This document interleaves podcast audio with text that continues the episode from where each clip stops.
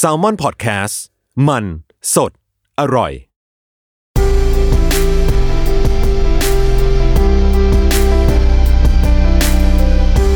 อินเอียร์พ็อกเก็ตบุ๊กหลับตาฟังหนังสือ จากหนังสือ Spotlight เกมนอกสนาม เขียนโดยวิสรุตบทที่ 3 ศัตรูอันดับหนึ่งของแผ่นดิน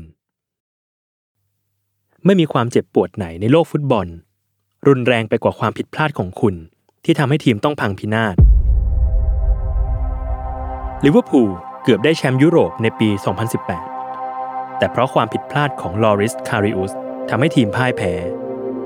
การลื่นล้มของจอห์น เทอร์รี่ กัปตันทีมเชลซี ตอนดวลจุดโทษในนัดชิงชนะเลิศยูฟาแชมเปี้ยนส์ลีกปี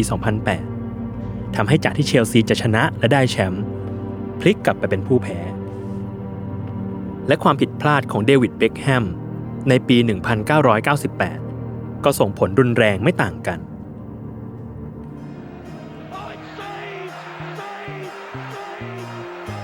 ทีมชาติอังกฤษในฟุตบอลโลก 1998 ถือเป็นทีมที่สมบูรณ์มากชุดหนึ่งในประวัติศาสตร์ ผู้เล่นแต่ละคนโด่งดัง มีชื่อเสียงในระดับชาติ ไม่ว่าจะเป็นกองหลังอย่างโซลแคมเบล กับโทนี่อดัม โดยมีริโอเฟอร์ดินานด เป็นอะไหล่สำรอง กองกลางอย่างเบคแฮม พอลสโคลส์สตีฟแม็กมานามาน และพอลอินซ์กองหน้าและกัปตันคืออลันเชียเรอร์ แถมมีดาวรุ่งพรสวรรค์อย่างไมเคิลโอเวนและกองหน้าลายครามเท็ดดี้เชอริงแฮม แต่ละคนจัดว่าอยู่ในช่วงพีคของตัวเอง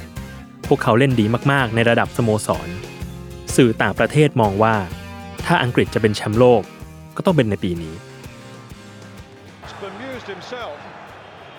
รอบ 16 ทีมสุดท้าย อังกฤษโคจรมาพบกับอาร์เจนตินา ทีมฟ้าขาวมีนักเตะอย่างกาเบรียลบาติสตูตา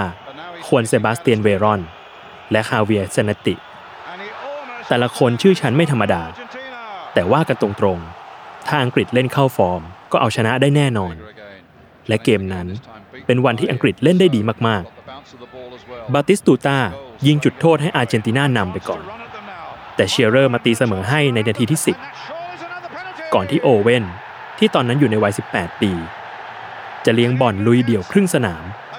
ลากผ่านเหล่านักเตะอาร์เจนตินา ยิงเข้าประตูไปอย่างเฉียบขาด ส่งให้อังกฤษขึ้นนำสองประตูต่อหนึ่ง และฉายาเบบี้โกลของโอเว่นก็เริ่มถูกเรียกเป็นครั้งแรก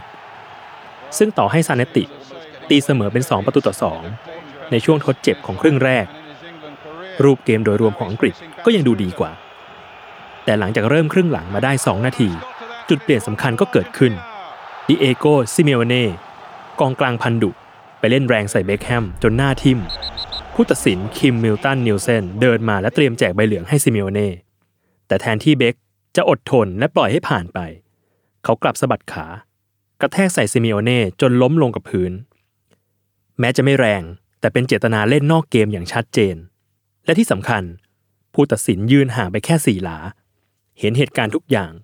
เขาควักใบแดงไล่เบคแฮมออกจากสนามทันที นี่เป็นจังหวะที่เบคแฮมไม่น่าเล่น เขาเห็นอยู่ว่าผู้ตัดสินคนนี้เฮี้ยบมากๆ เพิ่งจะแจกมาสองจุดโทษ แต่เขาก็ปล่อยให้ความหงุดหงิดครอบงำ และการโดนไล่ออก คือราคาที่เขาต้องชดใช้ อังกฤษต้องสู้กับอาร์เจนตินาด้วยตัวผู้เล่นน้อยกว่านานถึง 43 นาทีในครึ่งหลัง และอีก 30 นาทีในช่วงต่อเวลาพิเศษ แต่ทุกคนก็สู้อย่างสุดใจ โดนบุกแค่ไหนก็ตั้งรับอย่างอดทน และเกือบได้ประตูชัยในช่วงต่อเวลาพิเศษ ด้วยลูกโหม่งของแคมเบลแต่โดนจับฟาวล์เกมจบ 120 นาที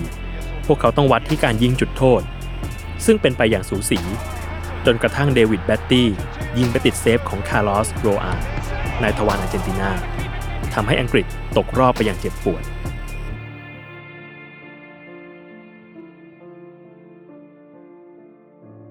ในห้องแต่งตัวของทีมชาติอังกฤษ เบคแฮมที่โดนใบแดงต้องเข้ามารอคนอื่น เขานั่งอยู่ในมุมเงียบ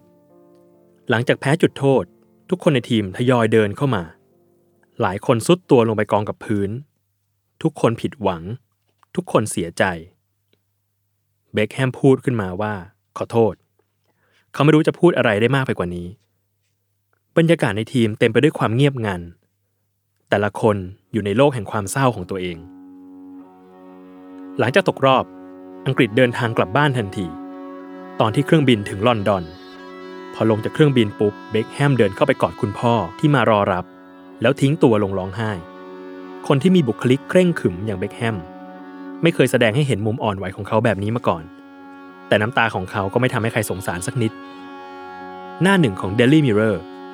หนังสือพิมพ์แท็บลอยด์ของอังกฤษพาดหัวว่า 10 สิงโตฮีโร่กับหนึ่งเด็กงี่เง่า ขณะที่หน้าหนึ่งของเดอะซันสื่อจอมเสี้ยม เป็นรูปของเบคแฮมแปะไว้ที่กระดานลูกดอก แล้วเขียนไว้ว่า ยังแค้นอยู่ใช่ไหม เอาความโกรธของคุณมาระบายกับกระดานลูกดอกหน้าเบคแฮมของเราสิ แฟนบอลรายหนึ่งนำหุ่นเบคแฮมไซส์เสมือนจริงไปแขวนคอหน้าผับ เป็นการระบายความโกรธแค้น มีการนำเสื้อเบคแฮมมาเผากันกลางถนน มีจดหมายขู่ฆ่าครอบครัวส่งไปที่บ้าน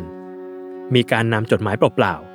ที่ข้างในมีกระสุนปืนอยู่ในซอง สอดไว้ในกล่องไปรษณีย์คือเล่นกันแรงมาก เหตุที่เป็นเช่นนี้เพราะก่อนหน้าฟุตบอลโลกจะเริ่ม เบคแฮมได้รับการยกย่องสูงลิ่วเขาคือดาวรุ่งยอดเยี่ยมของปี แห่งวงการฟุตบอลอังกฤษ และเป็นราชาฟรีคิก ที่ยิงทีไรก็หวังผลได้เสมอ ว่าง่ายๆ คือเป็นความหวังของชาติ แต่เพียงแวบเดียวเท่านั้น เขาก็กลายเป็นศัตรูของแผ่นดินทันที กระแสแอนตี้เบคแฮมส่งผลไปถึงการแข่งขันระดับสโมสร คือไม่ว่าเบคแฮมไปเยือนสนามไหน เขาก็จะโดนสนามนั้นโห่เหมือนว่าเป็นศัตรูของคนทั้งประเทศ อาจมีแค่แฟนบอลของแมนเชสเตอร์ยูไนเต็ดที่อยู่เคียงข้างเขา ปกติเบคแฮมจะออกสื่อบ่อยมาก แต่หลังจบบอลโลก 18 เดือน เขาเปลี่ยนเป็นคนละคน เบคแฮมเก็บตัวเงียบอยู่กับการซ้อมและลงสนาม ค่อยๆ พัฒนาฝีเท้าของตัวเองให้เก่งขึ้นเรื่อยๆ เขารู้ดีว่าวิธีที่จะตอบโต้คำด่าได้ดีที่สุดไม่ใช่การพูด แต่เป็นการกระทำเขาต้องทำจนกว่าคนอื่นจะยอมรับ ในระดับสโมสร เบคแฮมพิสูจน์ตัวเองได้แล้ว เขาพาแมนยูคว้าทริปเปิลแชมป์ในปี 1999 และในเดือนธันวาคมปีเดียวกัน เบคแฮมก็ได้รับการโหวตเป็นนักเตะยอดเยี่ยมแห่งปีของยุโรป เขาได้อันดับสองเป็นรองแค่ริวัลโด นักฟุตบอลชาวบราซิลจากบาร์เซโลนาแต่กับทีมชาตินั้นเป็นคนละเรื่อง เขายังไม่เป็นที่รักของแฟนบอลอยู่ดี หลังกับตันทีมอย่างอลันเชียเรอร์ ประกาศอำลาทีมชาติ ด้วยประสบการณ์ ความเก๋าและบารมี ก็ทำให้ผู้จัดการทีมชาติอังกฤษในขณะนั้น มอบปลอกแขนกับตันทีมคนใหม่ ให้กับเบคแฮมแม้จะมีเสียงต่อต้านจากแฟนบอลไม่น้อยก็ตาม 4 ปีต่อมา เบคแฮมช่วยทีมชาติอังกฤษ ให้ทำผลงานได้ดีในรอบคัดเลือกบอลโลก 2002 จนทีมขึ้นนำเป็นจ่าฝูงของกลุ่ม ใกล้ได้ไปฟุตบอลโลกเต็มที สถานการณ์ตอนนั้นคือ อังกฤษมี 16 แต้ม เช่นเดียวกับเยอรมนี แต่มีลูกได้เสียที่ดีกว่า อังกฤษพบกับกรีซในบ้าน ถ้าชนะก็ได้ไปเล่นบอลโลกแบบร้อยเปอร์เซ็นต์แต่ถ้าเสมอต้องแช่งให้เยอรมนีที่แข่งพร้อมกันเสมอกับฟินแลนด์ด้วย ในเกมที่เบอร์ลิน เยอรมนีเสมอกับฟินแลนด์ศูนย์ประตูต่อศูนย์แต่ที่โอลด์แทรฟฟอร์ดอังกฤษกำลังจะแพ้ พวกเขาโดนรองบ๊วยของกลุ่มอย่างกรีซขึ้นนำสองประตูต่อหนึ่งซึ่งถ้าจบการแข่งขันด้วยสกอร์นี้ เยอรมนีจะได้ไปแข่งฟุตบอลโลกแบบอัตโนมัติ แต่ถ้าอังกฤษตีเสมอได้ พวกเขาจะเป็นฝ่ายได้ไปแทน จากนั้นนาทีที่ 90บวก3ช่วงทดเวลา อังกฤษได้ฟรีคิกระยะไกลประมาณ 25 หลา เรียกได้ว่าเป็นโอกาสครั้งสุดท้ายในเกมก็ได้ ด้วยความที่เบคแฮมยิงพลาดไปแล้วในรอบแรก กองหน้าตัวเก่าที่ยิงฟรีคิกได้ดีมากๆเช่นกัน อย่างเชอริงแฮมจึงเดินมาหาเพื่อขอรับหน้าที่ยิงฟรีคิกเอง แต่เบคแฮมปฏิเสธ พร้อมให้เหตุผลว่า ฟรีคิกระยะนี้ไกลเกินระยะยิงของเท็ดดี้ เชอริงแฮมรู้ว่าพูดอย่างไรเบคแฮมคงไม่ฟัง จึงเดินถอยออกมา ปล่อยให้เบคแฮมใช้เวลาอยู่กับช่วงวินาทีนั้น เบคแฮมหายใจลึกๆสองครั้ง จากนั้นเล็งไปที่มุมบน ในหัวเขาคิดเพียงอย่างเดียวว่าจะยิงมันให้ได้สำหรับเบคแฮมแล้ว ฟรีคิกลูกนี้ ไม่ใช่เพื่อประเทศชาติ แต่เพื่อตัวเขาเอง 4 ปีแห่งการโดนเย้ยหยัน 4 ปีแห่งการโดนถากถาง 4 ปีที่เขาโดนด่าทอ 4 ปีแห่งความเจ็บปวดทรมาน มันจะจบลงตรงนี้ David Beckham has done it big time. บอลพุ่งโค้งเสียบสามเหลี่ยมมุมซ้ายบน อันโตนิโอ นิโคโปลิดิส นายทวารชาวกรีซได้แต่มองด้วยสายตา เบ็คแฮมยิงเข้าจริง It's บ็คแฮมรู้ว่า 4 ปีที่ผ่านมา มีแต่คนสงสัยในตัวเขา ความเจ็บปวด ความขมขื่นทั้งหมด บทเรียนที่ยากที่สุดในชีวิต มันผ่านไปแล้ว เขาได้รับการยกโทษสักที จากใบแดงในปี 1998 ถึงเกมที่พบกับกรีซในปี 2001 กินเวลาเกือบ 4 ปี ที่เบ็คแฮม เป็นชายผู้โดนเกลียดมากที่สุดในอังกฤษ แต่สุดท้าย เขาก็ได้รับการปลดปล่อย แม้มันจะใช้เวลานานมากก็ตาม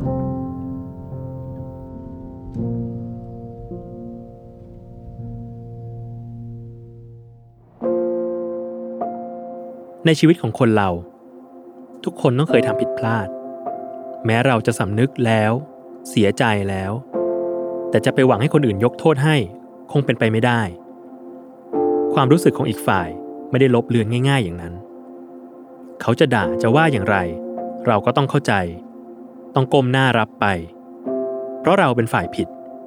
และทำให้อีกฝ่ายเสียความรู้สึก ไม่รู้ว่ามันจะนานแค่ไหน แต่เมื่อถึงเวลาที่เหมาะสม เราอาจมีโอกาสแก้ตัว เพื่อชดเชยความผิดที่เคยทำอันที่จริง ถ้าอีกฝ่ายไม่ได้สำคัญกับเรา และเราไม่สนใจว่าเขาจะเกลียดหรือเปล่า การเอาตัวออกมา ตัดขาดจากชีวิตกันไป จะเกลียดกันก็ตามใจเป็นเรื่องที่น่าจะดีกว่า แต่ถ้าอีกฝ่ายยังมีความหมายกับเราอยู่ และเราอยากได้ความรู้สึกดีๆ ของเขากลับคืนมา สิ่งเดียวที่เราทำได้ คือใช้เวลาเป็นเครื่องพิสูจน์ อดทน และรอเท่านั้น